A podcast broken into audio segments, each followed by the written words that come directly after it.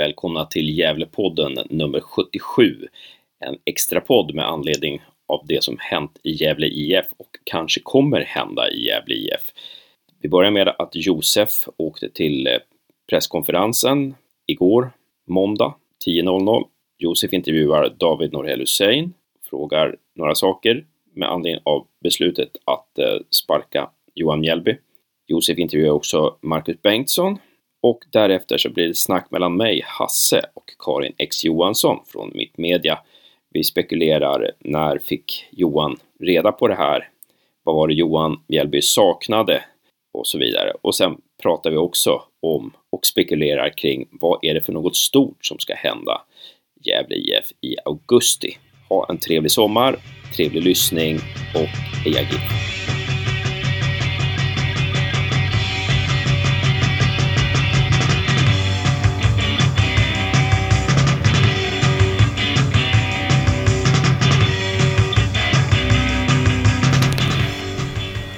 Står här med David Hussein, precis anställt eller flyttat upp Marcus Bengtsson som huvudtränare. Hur gick tankarna för det? Ja, det ska vi prata om. Ja, det. Eh, ja, dels så eh, har det varit en, en, process på tre veckor när det gäller Johan och en helhetsbedömning. Och som jag nämnt tidigare så har de sportsliga resultaten har inte nått upp till förväntningarna. Och när vi landade i det beslutet så parallellt så tittar vi på en potentiell ersättare och ibland är inte gräset grönare på andra sidan utan den bästa lösningen kan finnas eh, närmare en. Och jag har oerhörda förhoppningar på Marcus. Jag, det, jag tror att det, en, det, kan visa sig vara en, eller han är en stor talang inom fotbollstränar-Sverige och kan visa sig blomma ut eh, och få en jätteutväxling i sitt ledarskap. För tre veckor sedan sa du, ungefär var det efter Landskrona-matchen? Jag vet inte exakt när, men det är ju som jag var inne på tidigare, det här är ingenting som tas på volley eller via höften utan det, det blir en process och man behöver ju en noggrann utvärdering för det är många aspekter i det. Um, så att, men det, är, det vi landar i, det enkla svaret är ju med, handlar ju om sportsliga resultat, att de inte har nått upp till förväntningarna. Och vad mer var det förutom sportsliga resultat? För det kan inte vara att bara en punkt gör att man får gå från jobbet. Nej, det, det måste vara flera saker. Nej, det är helt rätt. Mer? Det är en helhetsbedömning men de detaljerna eh, behåller vi internt. Eh, och det har jag haft en dialog med Johan om också. Och det är som jag sa tidigare också att eh, ibland är man inte i, i, sitt ledarskap så är man ibland inte på rätt plats eh, vid det givna tillfället för, för den givna gruppen. Utan eh, man kanske passar bättre i en annan miljö. Jag tror absolut Johan kommer hitta ett bra eh, tränaruppdrag. Och var Mackan första alternativet? Ja, det var och hur påverkar det här det ekonomiska med tanke på att nej, det är en bit från publiksnittet och ni har budgeterat rätt offensivt i år. Uh, hur påverkar det här? Mjällby, kommer han stå kvar med lön? Ja, nej, det, det är inga detaljer jag kan offentliggöra givetvis men, men eh, ofta så innebär det här, det medför ju ofta kostnader givetvis. Så vi har gjort den bedömningen att man kan antingen se det som en direkt kostnad eller som en investering och förhoppningsvis blir det en, en investering med en god avkastning. Men ekonomin i sin helhet är ju oerhört prekär. Alltså det är ju, vi är i ett väldigt tufft läge och det är ingen hemlighet och vi kommer under hösten att eh, offentliggöra det också och prata om det. Eh, för att mobilisera och engagera alla Gävle-supportrar, alla Gävles medborgare att, att vilja vara med och, på den här resan vi vill göra. Jag tänker det kanske blir är ett speciell en reaktion för Gävle, Gävlefolket då i och med att man swishade ihop 800 000 och fick 800 000 extra av sponsorn. Och att de här en och en halv miljonerna bara försvunnit i spelare. Hur ska man då kunna engagera dem i att få med äh, Gävlefolket på resan igen? Det, det, får vi se. Vi håller på att planera vad vi ska göra för olika aktioner. Det, det är ett pågående arbete. Och Eh, vi har en väldigt stor verksamhet idag och den är väldigt diversifierad. Alltså vi har allt från fotbollsskolan till, till eh, breddfotboll, eh, till en elitförberedande akademi. Vi har, eh, två, vi har ett dam-A-lag, vi har ett dam-U-lag och vi har ett u lag i herrar och ett A-lag här. Så det är en jättestor verksamhet som, som sväljer resurser och behöver intäkter eller kapital på ett eller annat sätt. Så det, vi, kommer, vi har hållit på med en helhetssyn Eh, och det är det jag ägnar, prioriterar framförallt min tid på den här våren att göra en total genomlysning av, av hur mår Gävle IF ekonomiskt och inte bara i sin helhet utan nedbrutet i de olika verksamhetsområdena för att eh, få till en grund att kunna nå utveckling och agera. Väldigt bra svar där. Eh, jag tänker också assisterande står han ju utan nu. Och hur är det prio? Är det egna leden? Eller? Ja, vi håller på att utvärdera ett par olika namn och kommer att påbörja dialoger. Och, um, även där så kan det vara att eh, den bästa lösningen finns närmast. Eh, gräset måste inte vara grönare på andra sidan återigen. Och, eh, vi vill jobba med kontinuitet. Jag tror det är viktigt att man har en lokal förankring, att man har ett hjärta i Gävle som stad och eh, med framförallt Gävle IF. Eh, men det är inget klart än, men absolut att vi kommer komplettera. Men jag tänker om man tar in flera personer från egna leden, blir det inte lite så att man, det blir ingen ny röst utan det blir lite samma tankegångar. Vad gör att man får en... Hur, hur ska man få den här nya effekten? I och med att Mackan har ju varit här. Det blir ingen ny röst för laget. Nej, och jag vet inte om man, man överskattar det där lite grann. För Mackan, ja han har varit i laget, om vi tar det först. Eh, nu får han en helt ny position, en helt ny roll. Eh, som han inte haft tidigare. Utan det har varit Johan Mjällby som har varit eh, huvudansvarig. Nu är Marcus huvudansvarig och i den rollen och den miljön så kommer han växa. Och han kommer utvecklas i det. Ehm, och kunna få mer mandat och större mandat. När vi tar in en assisterande så, så även om det skulle vara i de interna leden så för de här spelarna så kommer det ändå vara en ny röst. För det är en spelare, eller det är troligtvis en person som de aldrig har träffat eventuellt. Då. Men vi får se vad vi landar i, det, det är inte klart. Men jag tror att eh, dels att man överskattar kanske det här med ny röst. Ja, det kan kanske ge en kortsiktig effekt. Men i det här läget så vi har, vi har tänkt lite kortsiktigt tidigare och vi, vi, vi måste även ha det långsiktiga perspektivet eh, i ett parallellt spår. Yes, du har en fråga kvar. Jag vet inte hur jag ska ställa den. Det är om provspelarna. Jag vet inte. Vill du prata fritt kring det eller? Hur Nej, jag, jag, jag kommenterar inte provspelarna. Eh, utan det, det, är- det är Mackans fråga Ja, framförallt. då låter det vara. Mm. Då får jag tacka dig David för att du kunde ställa upp. Stort tack själv för att ni kom.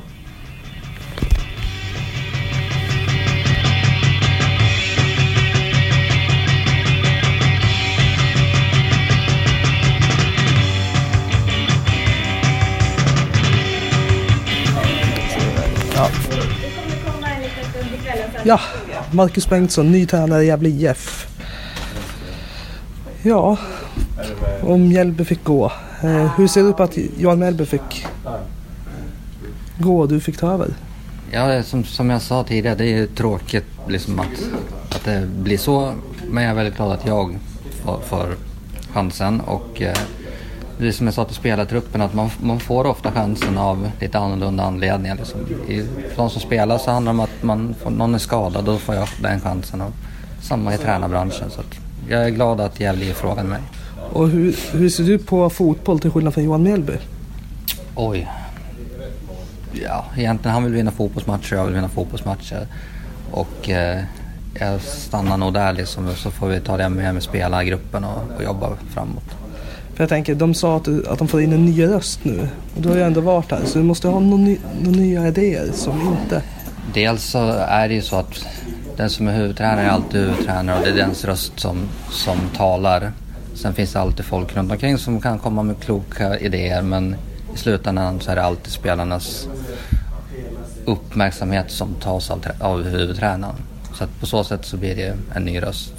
Och tycker att du har fått bra med inflytande under det här när arbetat i tränarteam, även fast Johan har haft huvudansvaret.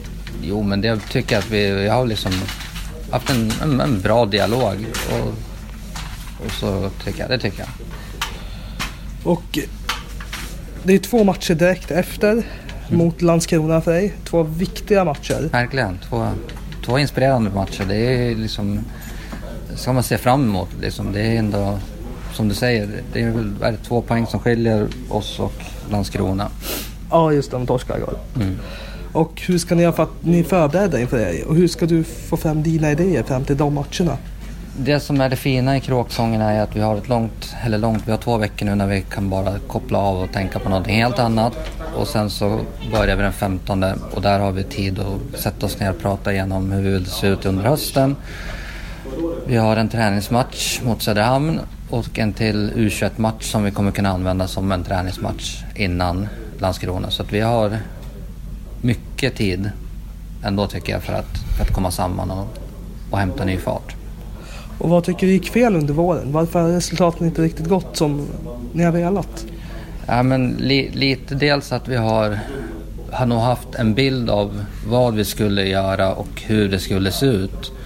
Men den bilden kanske inte alltid har matchat vad, vad vi har fått ut helt enkelt. Och det har nog varit väldigt eller det har varit frustrerande. Och eh, sen till slut så börjar man göra mer av någonting eller kanske lite mindre av någonting och då blir det negativt helt enkelt. Och så blir det en spiral som är svår att bryta. Att när man har gjort någonting dåligt så ska man göra någonting ännu bättre nästa gång. Och så gör man mer i ännu högre fart och ännu mer och så blir det inte lyckat och så, så hamnar man i en väldigt dålig spiral. Och det handlar om att bryta den och få den här unga truppen att få energi och känna att de, de kan för att det finns oerhört mycket potential i gruppen.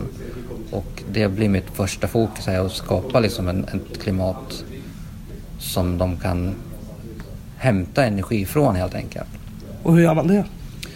Med tanke på att det är en sån ung trupp. Ja, dels så är det mycket att träna på saker men också att få mycket bekräftelse när man gör saker som är bra. Och jag tror att ju yngre trupp man har desto mer bekräftande behöver man vara. Och ju äldre trupp desto, inte mindre, men man behöver inte vara lika de bekräftande för de har så mycket i sin ryggsäck. Det här är en, liksom, som sagt fortsatt en väldigt ung trupp som behöver utbildning.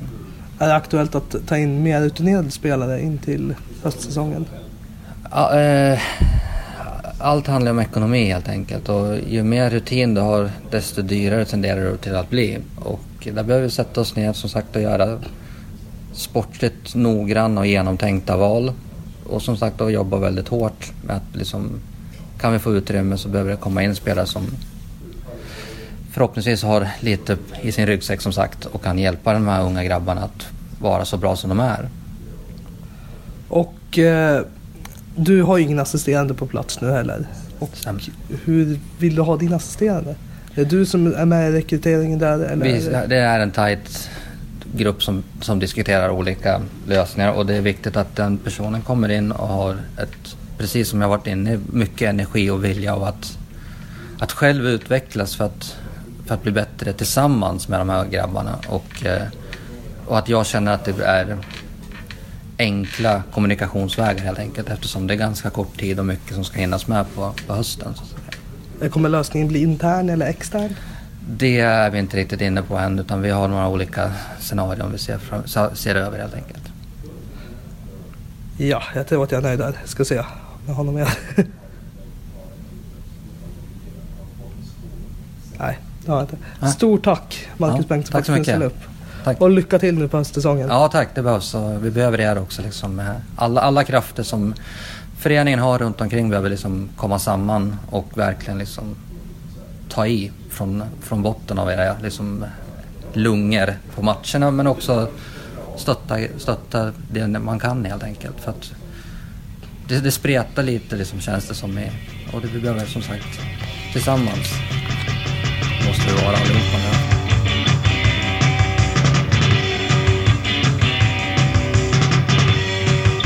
Välkommen till Gävlepodden nummer 77. Karin Johansson. Tack så hemskt mycket. Karin X Johansson. Det är jag. Ja, det är du. Fasen vad grymt att du kunde ta dig ut hit, att vi båda var i Engelsberg. Ja, visst. Va? Vad var oddsen på det? Ja, helt otroligt. Ja, helt. Och det, det måste ju betyda någonting, det måste ju vara tecken på att liksom, nu kommer, det, nu kommer allting bara vridas rätt för ja. Gävle Men, vi, vi eh, snackar runt kring det här med Johan Mjällby, att han, an, att han fick gå idag och Mackan tar över och vi får se var vi hamnar någonstans. Men ja, du har ju skrivit en krönika ikväll också och där, du, där, du, eh, där rubriken är eh, Johan Mjällbys, eh, någonting om att Johan Mjällby var Per Lagerströms eh, sista misslyckande. Och vi måste återknyta till den artikeln också. Men det här med att Johan Mjällby fick gå när du fick reda på det, hur pass överraskad var du? Eh, inte speciellt överraskad alls. Eh, jag fick lite indikationer igår kväll på att det var någonting på gång. Eh, fick några meddelanden från diverse håll eh, och eh, vaknade i morse 08.02, plingade det till i telefonen. Johan Mjällby får kicken om två timmar. Oh, och ledig dag som jag hade. Var det bara upp, rise and shine, hälla i mig två koppar kaffe blixtfort och så bytte jag om och så kastade jag mig till jobbet. Eh, och eh, ja, sen rest is history som vi brukar säga. Ja. Så du var inte speciellt förvånad. Tror du att det här var bestämt redan innan Varbergsmatchen? Det har jag också fått indikationer på, att det här var eh, beslutat redan innan Varbergsmatchen. Eh, att det redan togs förra veckan. Eh, så att, eh, men det fick jag reda på efter att allt var klart idag. Så, och, så, det, så det kände jag inte in till, till innan, utan det var först igår jag fick reda på att det var på väg att hända saker. Men senare på eftermiddagen idag så kröp det fram att det här beslutet var nog taget redan förra veckan. Okej. Okay. Vad var anledningen då till att man inte lät Johan gå innan Varbergsmatchen? Uh, Tror ja, du? Det har väl säkert, jag har ingen aning. Uh, eller så kanske det var, uh, det kanske inte var helt klart, utan man avvaktade och väntade och se till Varbergsmatchen och så tog man det definitiva beslutet där på lördagskvällen. För vad jag har förstått så fick ju Mackan frågan på lördagkväll och så. Um, det är också något som jag har hört och sen fick spelartruppen reda på det på söndag morgon på, på, på mötet på söndag morgon. Just det. Mm. Just det. Vet du någonting om hur spelarna har tagit det här? Ja, enligt David Noel Hussein så har de tagit det professionellt. Ehm, de är glada att Marcus tar över. Eh, jag tror många har ett, ett, helt annat förhållande till Marcus eftersom han har varit med hela förra säsongen också, så han känner ju spelarna lite bättre än vad Johan gör. Eh, uh, Lanto har ju... Ja, han börjar bli härdad. Första åtta åren han var här typ så hade han en tränare. Nu har han haft uh, fyra stycken på två år. Uh, men han har uttalat sig också, min kollega Martin har pratat med honom och ja, han är, ja, ger väl ganska klyschiga svar att så här är det inom fotbollen, hmm, hmm, hmm, men eh, på det stora hela så... Vad tror du att spelarna Exakt tänker? Exakt vad jag skulle säga, ja, att inte, ja, jag tror mm. att, det här kanske är kontroversiellt, men jag tror att spelarna tycker att det är skönt att han har lämnat. Det är mm. min känsla. Det är ingenting jag har fakta på i dessa fake news-tider. Jag har inget, inget så, utan det är en känsla jag har, en observation över att ha sett dem på nära håll. Um, så är det min känsla. Mm. Mm. Eh, Josef intervjuade ju eh, David Norell Hussein också efter presskonferensen idag och där sa David någonting i stil med att eh, Josef frågade om det var sportsliga resultatet, men det var inte bara det, det sportsliga utan det var andra grejer också. Vad tror du att det kan vara för andra grejer också som, som spelar in? Som jag skrev i krönikan så skrev jag att eh, jag tror att det är missnöje i spelargruppen, eh, spelartruppen. Eh, jag tror att det finns ett utbrett missnöje bland spelarna. Eh, att det är inte tillräckligt eh, hög nivå helt enkelt. Och, eh, och det kan vi ju även liksom, alltså så, så, så, att ja, det tror jag är en av delarna till att till, och inte bara som sagt sportsliga, utan jag tror verkligen att det, det finns ett utbrett missnöje. Mm. Mm. När Alltså, när vi tittade på träningarna i början av säsongen, då tyckte vi att träningarna var väldigt bra. Det kändes som att vi var på väg mot det här som Poja la grunden för, trebackslinje, ganska bollinnehav och, och ganska hög press och, och, positiv fotboll på något vis. Sen har ju det där förändrats under tiden. Tror du, vad, Tror du det har varit Johan Mjällbys förtjänst eller varför, är det, liksom, varför har arvet från Poja liksom blivit till eh, eh, ett negativt spel och, och så har ja, du någon? Ja, alltså för det har han ju själv sagt att han vill bygga vidare på det som Poja påbörjade. Så, det, så att man fortsätter med den här 3-4-3 och, och, och, och försöker ha mycket boll. Jag, eh, trots att man har sagt det så tycker jag, eh, tycker jag inte att det har visat sig på match. Uh, jag tycker att man hade flyt när man vann första matchen hemma mot Värnamo. Um, jag tycker kanske inte att man har varit så katastrofdåliga som att han inte ska ha vunnit på 11 matcher eller vad vi är uppe i nu. Uh, men när det väl börjar sätta sig, just det um, just det negativa trycket, alltså den negativa pressen igen. Eh, att, att, eh, att man börjar förlora, man förlorade tre matcher i rad, eh, Jönköping, Halmstad och Degerfors med uddamålet. Hade man haft, alltså hade man haft eh, lite flyt och fått med sig någon poäng där kanske det hade sett helt annorlunda ut. Det vet vi ju inte. Eh, även fast man gjorde en, liksom, nästan en bragdartad insats mot AFC Eskilstuna borta när man kvitterade där i 96. Då tänkte jag, nu vänder det. Eh, nu fick man med sig det här. Eh, jag var ju med där på den bortamatchen. Eh, och, ja, ni var ju där också. Eh, men vi var ju med i omklädningsrummet. Och trots att man gör den här bragdartade vändningen så, så liksom talet som Johan Mjällby håller efteråt, eh, eller liksom, eh, han säger så här, ja ah, fan det här var vi värda, men det är inte den här euforin, det är inte den här fan vad bra, det är inte wow som man är van när man hurrar i ett omklädningsrum, utan det är rätt avslaget, det är så här, ah, kul, ja visst några grabbarna så här, lyssnar på musik och sådär, men för mig, alltså jag, jag känner inte den här det känns, för mig känns det märkligt, nu känner jag att jag rabblar på här, Mm, men, jättebra. för, men för mig känns det märkligt att Johan Mjällby, som är den karaktärsspelaren, eh, som fotbollsspelare, att han är så intetsägande som tränare. Mitt, det enda jag har sett på hans kroppsspråk under matcherna, det är ett suckande, det är ett man slår, han slår ut med armarna, eh, det är inget, han, ibland kallar han till sig Lanto och säger så, ja men spring så här, spring så här. Men det är ju inte alls samma frenesi och energi vi såg med Poya Asbaghi. Eh, Thomas Andersson var ju likadan, han satt ju också på bänken med armarna i kors eh, 90 minuter och gjorde ingenting. Eh, jag är själv ganska energisk och, och, och, och frenetisk. Så jag gillar ju när man visar en passion för det jobbet, för, för det laget man leder. Eh, och det förvånade mig att Johan Mjällby, som sagt, som, som eh, är den karaktärsspelaren som Tommy Söderberg hyllade eh, kärnkraftverket med hela svenska folket. Alltså jag tycker att han har varit liksom trött elgenerator om jag ska vara helt ärlig och Ja. långt ifrån ett kärnkraftverk som tränare. Tror du liksom att, jag menar, att kan det vara så krasst att eh, en del har bra spelaregenskaper, men är inte ledare för den skull. Liksom. Att, det, det, att, att det är ledaregenskaperna som brister. Han är inte tillräckligt intresserad av ledarskap helt enkelt. Jag tänker, ja, exakt, jag tänker så här, all, alla som är bra fotbollsspelare eh, blir automatiskt inte fantastiskt bra tränare. Då skulle det krylla av tränare eh, överallt, för vi har haft många duktiga fotbollsspelare. Så att eh, sen att han, för, att han vill vara kvar inom, i fotbollsvärlden, det förstår jag. Han har varit i den i hela sitt liv, vet inget annat. Eh, men men äh, att, som sagt, att man är en karaktärsspelare som, som, äh, som tränare, äh, eller som spelare, ger automatiskt inte bevisligen ehm, en lysande tränarkarriär. Så att, sen måste man komma ihåg också att det här är ju en väldigt ung trupp, man har tappat mycket folk och vi kan gå, vi kan gå in på det massvis. Men, men på det stora hela så tror jag att eh, Mjällbys, Mjällbys engagemang för Gävle IF verkar liksom har runnit ut i sanden någonstans. Jag vet verkligen inte vart det har tagit vägen. Jag, jag trodde mycket mer, eh, trodde på mycket mer liksom energi och, och så. Um, och i och med att det har gått så dåligt så har han inte riktigt orkat engagera sig. Han vet att det är dålig ekonomi. Han är så här. Han har ju sagt flera gånger i flera intervjuer, inte bara med mig utan med, med mina kollegor att då får väl styrelsen säga upp mig. Eller efter eh, Lands, Landskrona-debaclet med eh, 5-1 i baken, då pratade jag med honom på telefon och så sa han äh, gör de så här igen, då säger jag upp mig. Och jag är så här, men vad är det för ledare? Vad, vad sänder man för signaler ut till sina spelare på, om man säger så hela tiden? De läser ju också tidningen, det vet jag att de gör. Jag tycker att det är anmärkningsvärt. Eh, Då, då, är man, då är man ingen bra ledare. Vad har man för chefsroll? Ja.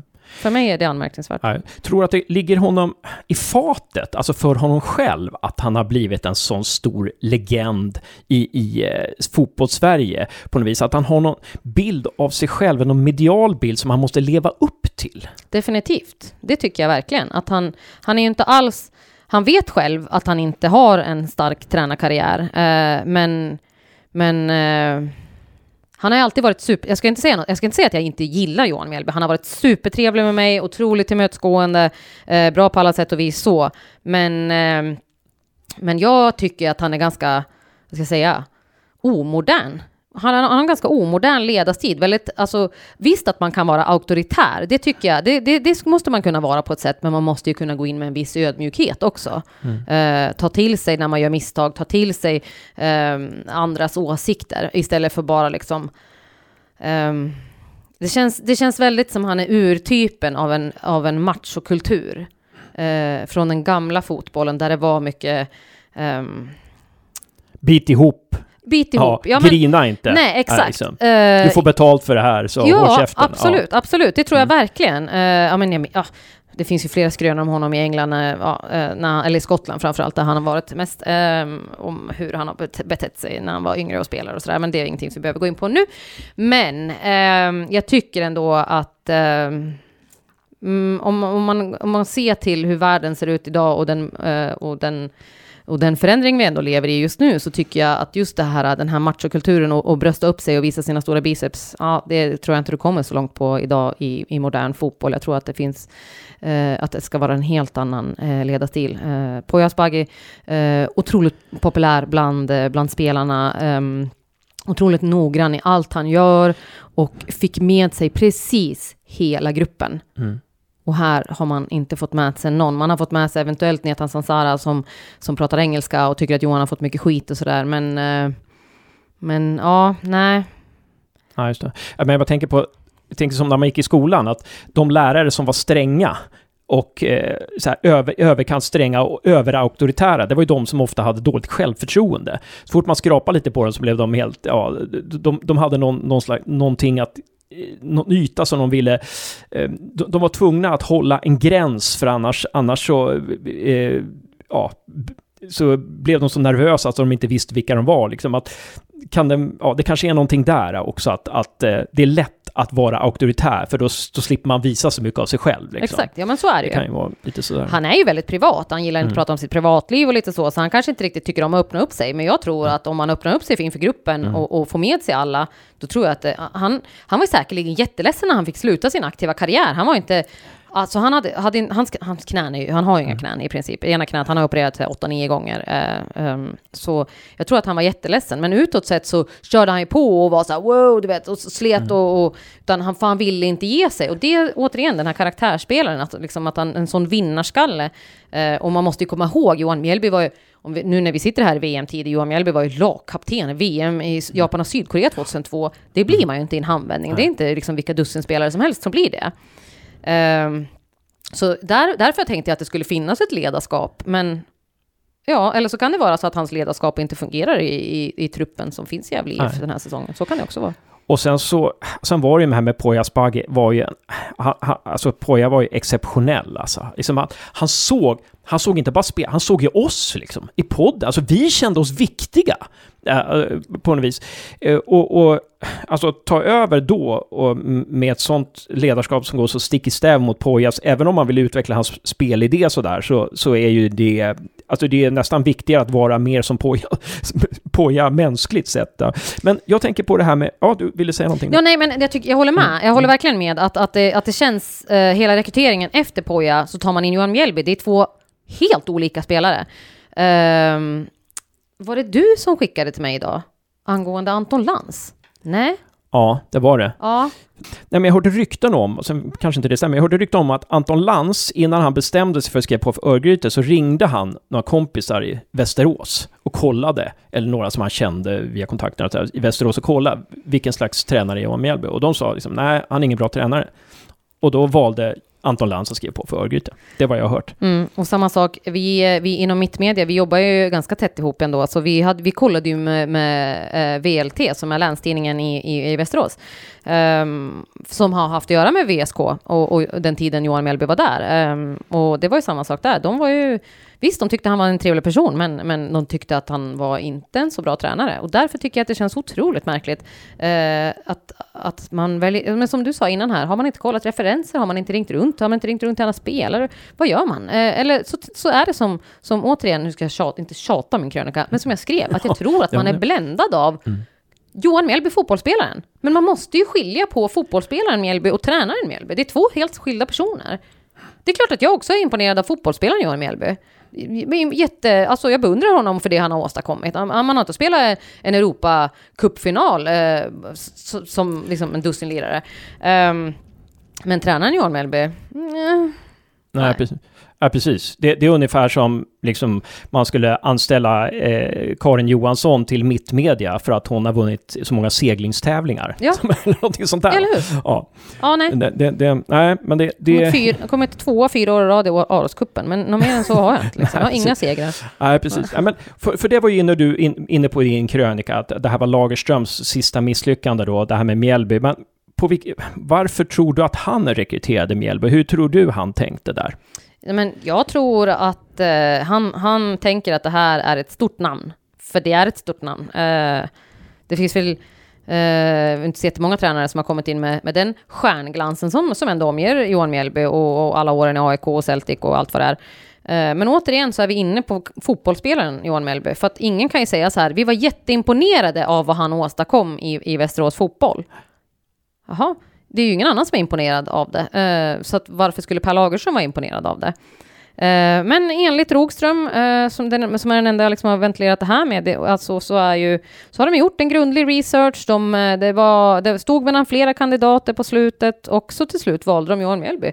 Eh, och Johan eh, är ju duktig på att prata. Jätteduktig.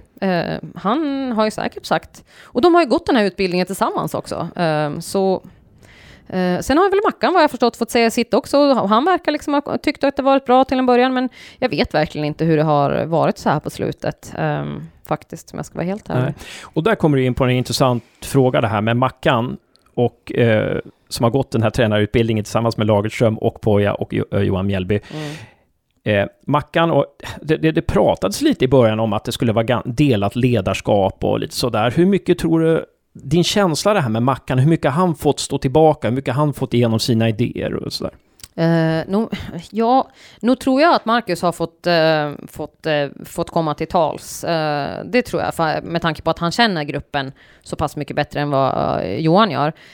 och det är Marcus, Marcus har hållit i många genomgångar. Eh, det är han som är, han sitter med sin dator och kollar igenom matchsekvenser och, och visar upp och de går och spolar tillbaka och går igenom allt, kollar på den här spelaren. Den här spelaren gör så här, tänk på det här i den här matchen. Går igenom alla motståndare, de scoutar, scoutar dem otroligt noga inför varje match. Eh, Marcus har ju sin älskade eh, magnettavla, taktiktavla, en stor en som han har 22 pluttar på, så, står, så visar han exakt hur han vill att spelarna ska springa. Så att nog tror jag Marcus um, har fått komma till tals, men, men i slutändan så är det väl ändå Johan Mjällby som har fått haft det sista ordet skulle jag tro, för att det är väl han som är huvudtränare, utnämnd huvudtränare. Eh, men med det sagt så, och om vi ska gå in på Marcus lite snabbt bara, så tror jag att eh, han är nog väldigt väl förberedd för eh, att ta sig an det här eh, tränaruppdraget eh, som han nu har fått. Mm. Tror du Marcus var besviken? Vi, är, vi spekulerar friskt här. Det är ju podd, så vi gör ja, hur vi vill. Men, men, men tror du att Marcus var besviken att han inte fick huvudtränarskapet efter Poja? Ja, det är ju en mycket intressant fråga. Jag för mig, om jag minns inte, vi pratade med honom i höstas, men jag minns inte om jag frågade honom om det. Uh, men för att svara på din fråga, så det vet jag faktiskt inte. Mm, han kanske hade förhoppningar om det redan då uh, och att han återigen får stå tillbaka. Liksom. Uh, det vet jag inte. så att, nej, jag kan inte svara på det. Förlåt. Nej, nej, det, det, kan jag faktiskt inte komma med något rakt svar på. Nej, precis. Kanske, eventuellt, kan jag, jag svara. Ja, det, det, skulle ju vara väldigt intressant att se listan på övriga tränare mm. som inte fick chansen. Liksom. Det hade ju varit väldigt spännande. Men, då är det här med, alltså, ska jag säga någonting om Marcus så eh, jag skrev ett sms och grattade honom idag och eh, för jag tycker så här att det är otroligt intressant att prata fotboll med Marcus. Alltså om man jämför med att prata fotboll med, jag bara pratar med Thomas Andersson en gång på telefon, men man jämför med att prata fotboll med Eh, Johan Mjällby och Mackan så tycker jag att det, det vi, vi har nästan lite skämts ibland för att ah, fan, vi vill snacka med Mackan om det här. Ja. För han är så analytisk och mm. har så mycket att säga. Och det, där tycker jag att han är mer lik Poja faktiskt. Jag tycker faktiskt att han är mer lik Poja än Pelle Olsson och Thomas och, ah, och Roger också. Jag tycker att han är mer analytisk än vad Roger Sandberg var. För att när, vi försökte, när jag försökte diskutera taktik med Roger så kändes det inte som han kom in på djupet så mycket som man gjorde med Poja och, och Mackan. Mm. Så jag, tyck, jag, tror att det finns kvaliteter hos Mackan där, alltså som verkligen, som verkligen skulle kunna, uh, ja, uh, få, om de får ut spelutrymme så tror jag att det kan hända någonting. Och Mackan tycker jag också är duktig på att se människor. Han har liksom också varit så här väldigt så här berömmande för oss i podden och, och, och, och liksom, ja, så att där, jag tycker att han verkar ha ledaregenskaper också. Han har fotbollskunnande och ledaregenskaper. Eh, så att där känns det bra. Eh, han är väldigt lugn också som person. Han är, mm. eh, han är väldigt samlad. Eh, han är relativt nybliven pappa. Han är rotad här i Gävle. Det finns liksom ingen risk att han ska kastas härifrån. Han är född och uppvuxen på, på Brynäs. Eh, och är ju en jävlig kille. Han spelar fotboll i Brynäs och han har varit i GIF i nästan tio år i, har han varit i föreningen. Så att han, han brinner ju för, hans hjärta klappar ju för klubben. Så på så sätt så tror jag, eh, man kunde inte hitta någon som, som, eh, som är mer engagerad i Gävle IF på, på det sättet. Eh, och så, så att eh, på, det, ja, på så sätt. Men sen erfarenhetsmässigt, ja, ja. Han har varit bakom eh, Thomas Andersson och Poja och nu Johan då. Och nu får han ta klivet fram ur den skuggan. Eh, och då är det upp till bevis. Det är då man liksom, nu är du ute och brottas med de stora pojkarna. Mm. Det jag skulle önska av Mackan då, det är ju att vi börjar spela positiv fotboll igen. Så vi gjorde med Poja. Han, han kom i ett Poja, hade inte så mycket bättre trupp när han tog över än vad vi har idag. Visst, han hade Hymmet och Oremo mm. och lite mer erfarenhet, va? men alltså, vi hade ju spelat så, vi hade spelat så, vi hade spelat lågt försvarsspel, vi hade spelat nervöst och helt plötsligt spelade vi mot Örgryte hemma. Vi förlorade dock, men mm. vi, hade, vi vann bollinnehavet, vi, vi ägde den matchen. Mm. Och folk som såg den var ju bara wow, vilket spel, trots att vi förlorade. Absolut, det var ju liksom som en helt ny värld i princip. Mm. Det var som att man hade putsat brillorna efter en flott idag. Ja, precis, ja. precis. Och det, det, det, hoppas jag att han kommer in med. Mm. Eh, vad, vad, hoppas du? Ja men absolut, och liksom ett engagemang och en energi. Återigen så är det det liksom vi pratar om, att det blir liksom, nu blir det en nystart igen. Det är den tredje våren i rad, vi, vi, vi, vi sitter i den här situationen. Um, men det är liksom inte ett helt nytt namn som kommer in. Det var det väl liksom inte med Thomas heller, utan eh, men eh, så på så sätt så um, jag vet inte riktigt hur mycket Mackans liksom, tränarfilosofi skiljer sig eh, gentemot Johans. Men eh, ja, jag vet inte. Det, det, ska ju, det ska ju till ett tränarfönster också, eller tränarfönster, transferfönster mm. eh, innan säsongen drar igång igen borta mot Landskrona. Uh, så vi får väl se lite ja. vad som händer där också. Vad skulle du vilja ha in där? Ja, jag skulle jättegärna vilja ha in eh, en, eh, en erfaren mittback, för att det är ju försvaret som det är. Sådär, får man ändå säga. Eh, och sen är det klart att man vill ha in en spetsforward som gör mål, en rutinerad sådan som, eh, som kanske kan avlasta eh, stackars Adam BV som bara springer och springer och springer, eh, som inte kommer så mycket. Det man måste komma ihåg återigen är att Adam BV hade inte spelat seniorfotboll förrän förra året. Um, inte Kralj heller. Inte Kralj Nej. heller. Uh, Yasin Hosni på division 2-nivå. Det är inte bara att kliva mm. in i superettan och tro att man ska dominera. Och det är en jätteung trupp, så därför, uh, jag försökte hinta lite med Marcus idag när jag pratade med honom, att uh, ja, men Bayram Ayete sitter ju fast i en frysbox i BP och har inte kommit överens med tränaren av någon outgrundlig anledning, för Bayram är ju ödmjuk och snäll. men på sitt sätt. På sitt sätt, absolut. Nej, men han, sen tror jag kanske att GIF inte har råd med honom. det ska ju vara om BP betalar halva lönen något, för han, han var bäst, bäst betalt i hela laget, som det stod i, i, i på, på Aftonbladet, um, så, eller på Sportbladet. Och, uh, så att ja, absolut, det, det, är klart man, hur roligt skulle inte det vara Bayram Ete kommer hem och gör 11 mål igen, vad fan vet man. Uh, men jag tror att det var mycket Poja som lockade hit honom också, så att det får vi inte glömma bort. Men som sagt, det jag skulle vilja ha in är Um, en eh, stabil mittback, uh, en, en, en uh, kanske, kanske en Amadou Javo som sitter fast i någon frysbox i Frej också. Ja. Vad vet man? Uh, med mm. ett lit, litet, litet jävla hjärta i alla fall. Um, så, visserligen han är 36 år nu, så att, ja, och skadad också för den delen. Så att, men sen får vi väl se vad som händer, vad som försvinner ut också. Precis, det får vi göra. Det, det, kan det finnas någon mer än Piotr som är på väg ut? Vem skulle vilja ha någon annan i det här stackars laget? Nej, ja, förlåt Gävle. men det är podd. Här, här, här, får man säga vad man vill. Ja, ja men det är bra. tyckande. Ja, precis. Eh, men bra. Jag, jag tror att jag skulle vilja ha in en mittfältare också. Jag skulle vilja in en, en, en offensiv eh, central mittfältare där som kan avlasta. Jo, men lite så. Hela centrallinjen mm. känns ju som att det precis. behövs täckas upp. Precis, så är det ju. Sen så vet inte jag riktigt, jag tror att om det var Josef som spekulerade i det, att August, att man är på väg att sälja August. Han är ett halvår kvar på kontraktet, det är därför Aha. Frodig står där. Det var Josefs spekulation, liksom, att, ah. att det är där, att August är på väg att sälja så att man ska ta in en annan målvakt. Jag Aha. vet inte, men det är det är avdelningsspekulationer. Ja, ja, ja. Då. Men, men, Snillen spekulerar helt enkelt. Ja, precis. Ja. ja, men vad bra. Transferfönstret. Vi har några punkter kvar då. Eh, vi har ju din spännande videoserie eh, som kommer snart som vi måste avsluta med. Men mm. innan dess då så citerade du om det var Malin och David i din krönika där de säger att något stort ska hända. Eh, och du har fått indikationer på att någonting stort ska hända och jag har också fått lite indikationer på att något stort ska hända.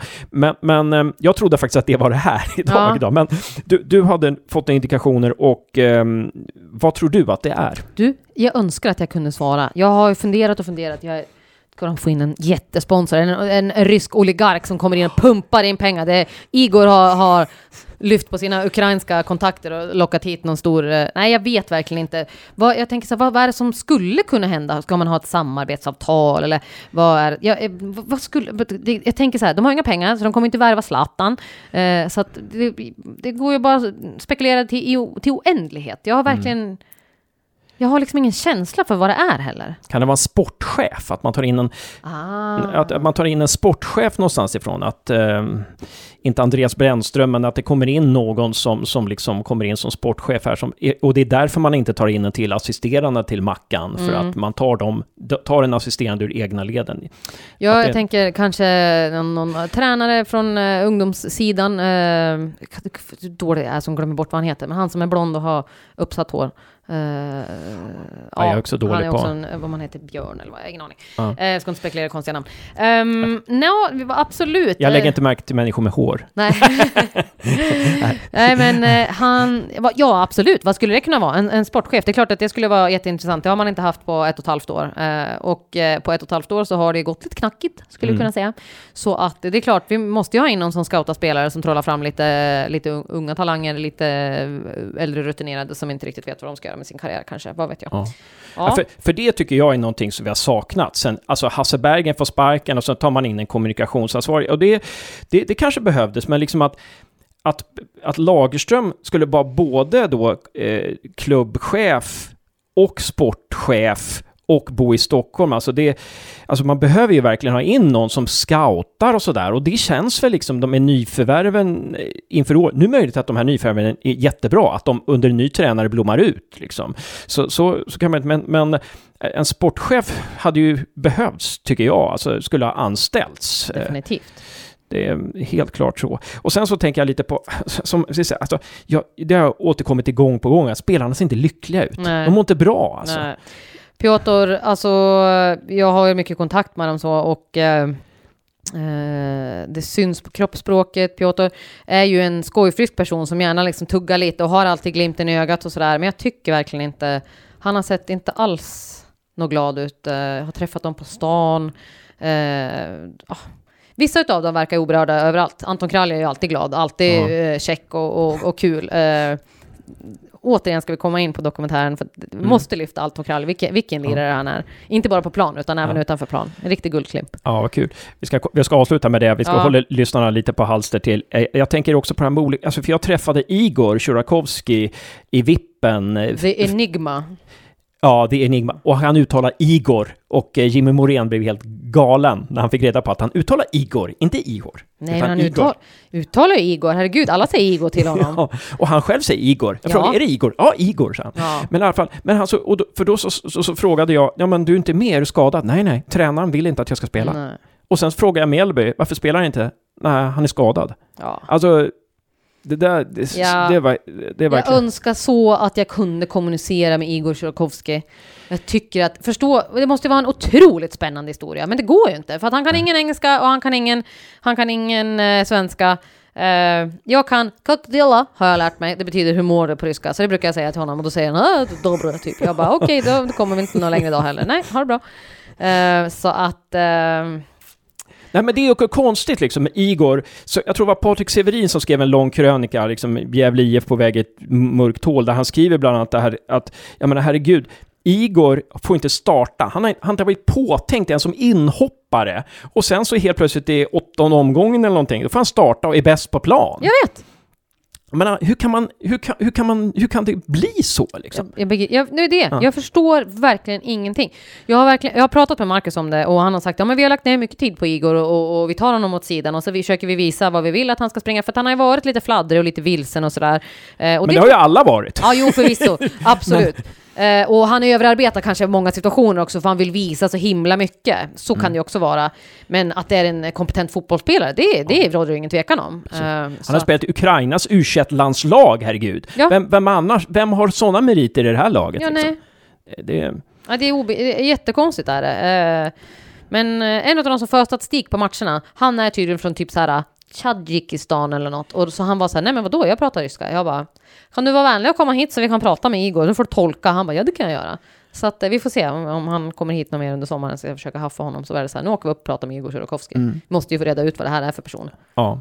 Ensamvarg deluxe, går alltid iväg först från träningarna, säger ingenting till någon, helt tyst. Jag bara, herregud, har karln varit tyst i ett år? Han kom hit förra sommaren och inte sagt något till någon. Herregud. ja, men han tal, låter, han låter fotbollen tala liksom. Han får inte spela, hur ska han lova? Ja, gud, rasar! Nej. Nej, men, men eh, sådana där saker. Ja, men vi hoppas att det, det, det vänder nu då. Och eh, vi har säkert glömt massor med grejer, men det var helt suveränt att snacka med dig Karin. Helt Ja, fantastiskt att du, tog dig, att, att, att du tog dig tid här. Eh, men om vi avslutar då med det här otroligt spännande med din, eh, vad kallar du det för, videopodd ja, eller? Ja, alltså grejen att vi har tänkt att det skulle vara en dokumentärserie, att vi, för vi har ju följt GIF nu under april, maj och juni eh, och varit in inne och hängt med grabbarna eh, i omklädningsrummet och vi har hängt när de har hängt i sofforna och eh, vi har åkt med på bortamatchen mot Eskilstuna, då åkte vi med i spelarbussen. Eh, men, och så har vi ju, vi hade liksom tänkt att göra flera olika delar och en av de delarna, ja, det skulle ju handla om den här tränaren Johan Mjällby då. Så det fick vi akut klippa ihop eh, idag när, vi- när det här kom ut, för vi måste ju ut med det, för att annars kommer det ju tappa nyhetsvärde. Det är väl ingen som vill se eh, Johan Mjällby om tre veckor liksom. Så det, det vart akut ihopklippt idag.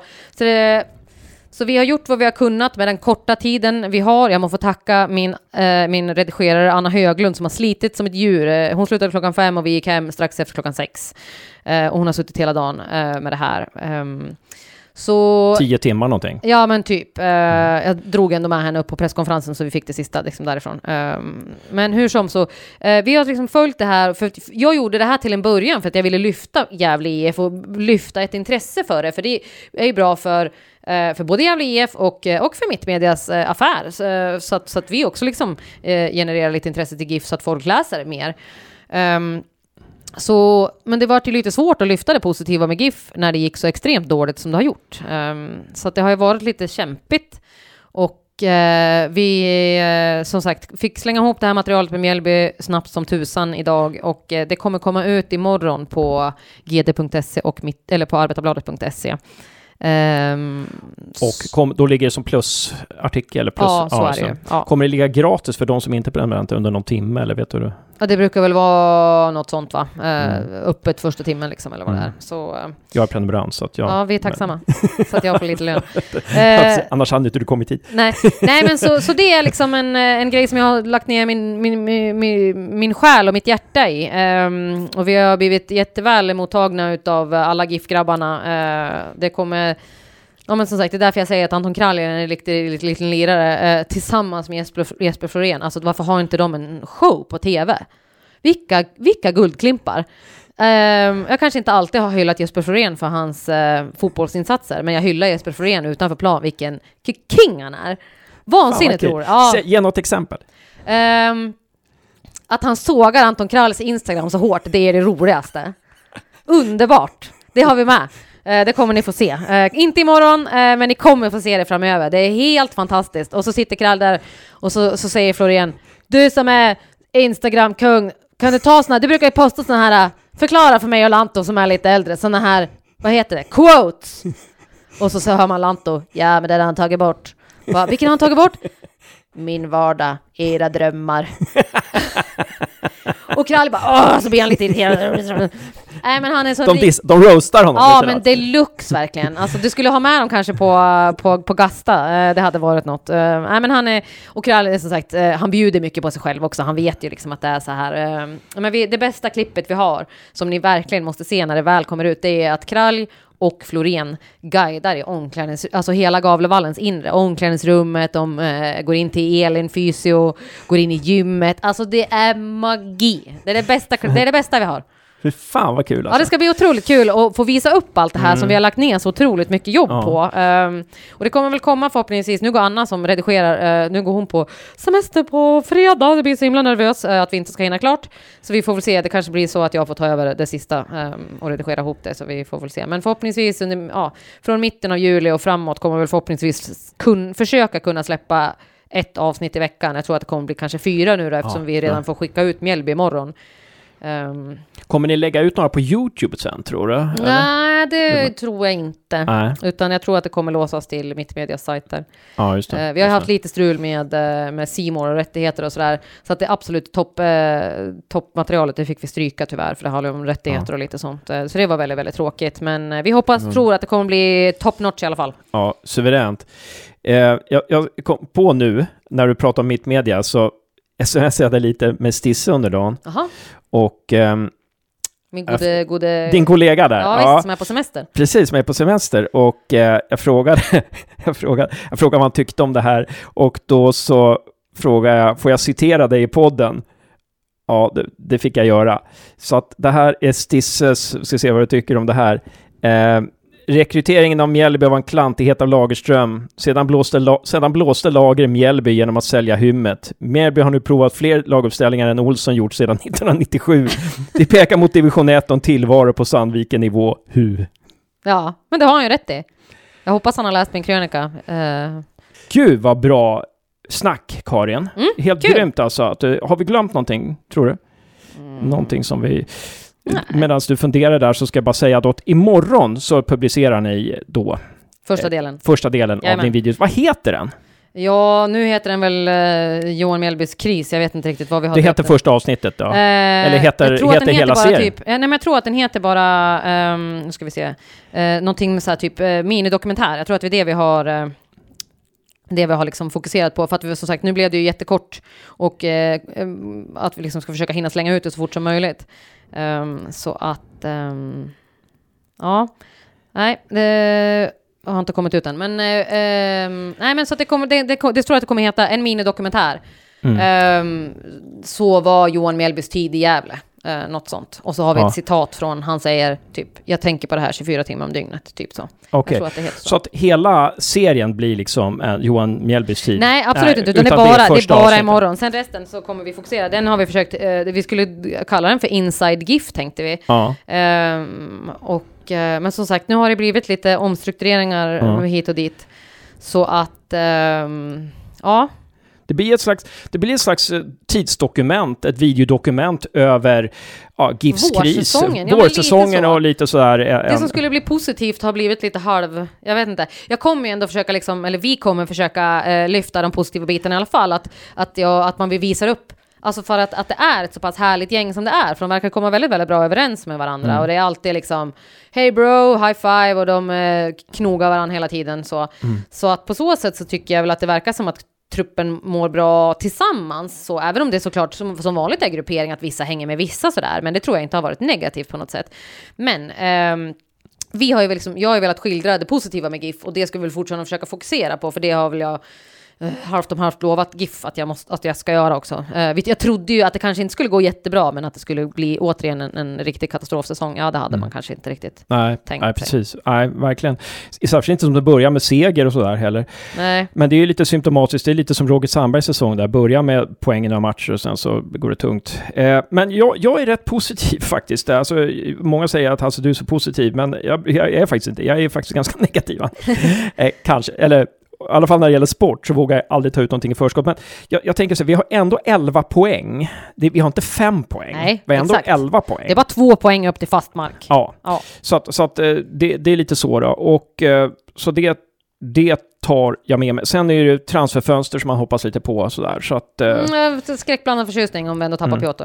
ja, precis. Eh, men ehm, Men det kanske blir som drömscenariot som jag skrev på Twitter att eh, Poja lånar ut Piotr den sista, sista, ja, just det. sista, sista delen av säsongen för att Poja vill att GIF ska klara sig kvar. Ja. Eh, det tror jag Alltså, alltså där tycker jag att, det sa jag i podden som vi släppte igår kväll, att jag är förvånad över att man inte använde sig av Pojas, att man inte skrev in i kontraktet att jag Poja, hörde du sa det, jag lyssnade Ja, igår. Ja. att, Poja, sk- att Poja skulle hjälpa till, liksom. Att han bara fick dra. Det Mm. förstår inte jag riktigt. Eh, Men, men, men för Poja har jättemycket kontakter. Han är ju grym liksom. Han har ju, Mm. säkert, han har ju säkert jättemånga tränarkontakter också. Säkerligen. Eh, för han, han var ju själv inne på det här med att det är många av, med eh, invandrarursprung, eh, invandrarbakgrund som inte får chansen som tränare. Så han sitter ju säkert på jättekontaktnät. Alltså, med, den, säkert. med, den, med tanke på den människa han är också. Mm. Liksom. Att det, det tyckte jag var konstigt att man inte att man inte använder sig mer av. Ja, ja men vi får se. Det är mycket spännande saker på gång här. Ehm, det, vi, vi, ser fram emot din videoserie här och... Ja, eh, men också, också det med skräckblandad förtjusning. Får se vad vi lyckas knåpa ihop av det här. Ja, det, det kommer... Jag tror... Du är så inne i processen där så du ser det inte, men jag, jag tror att det blir jävligt spännande. Alltså. Ja. Jag ser fram emot som fasen. Och grymt med din inside här. Det var ju... gav verkligen en, en extra piff till den här anrättningen ikväll. Mm. Alltså, det är helt grymt. Ja, men Karin, eh, stort tack för att du var med i Gävlepodden nummer 77. Tusen tack för att jag fick vara med. Vi hörs och ses. Ja, det hoppas jag.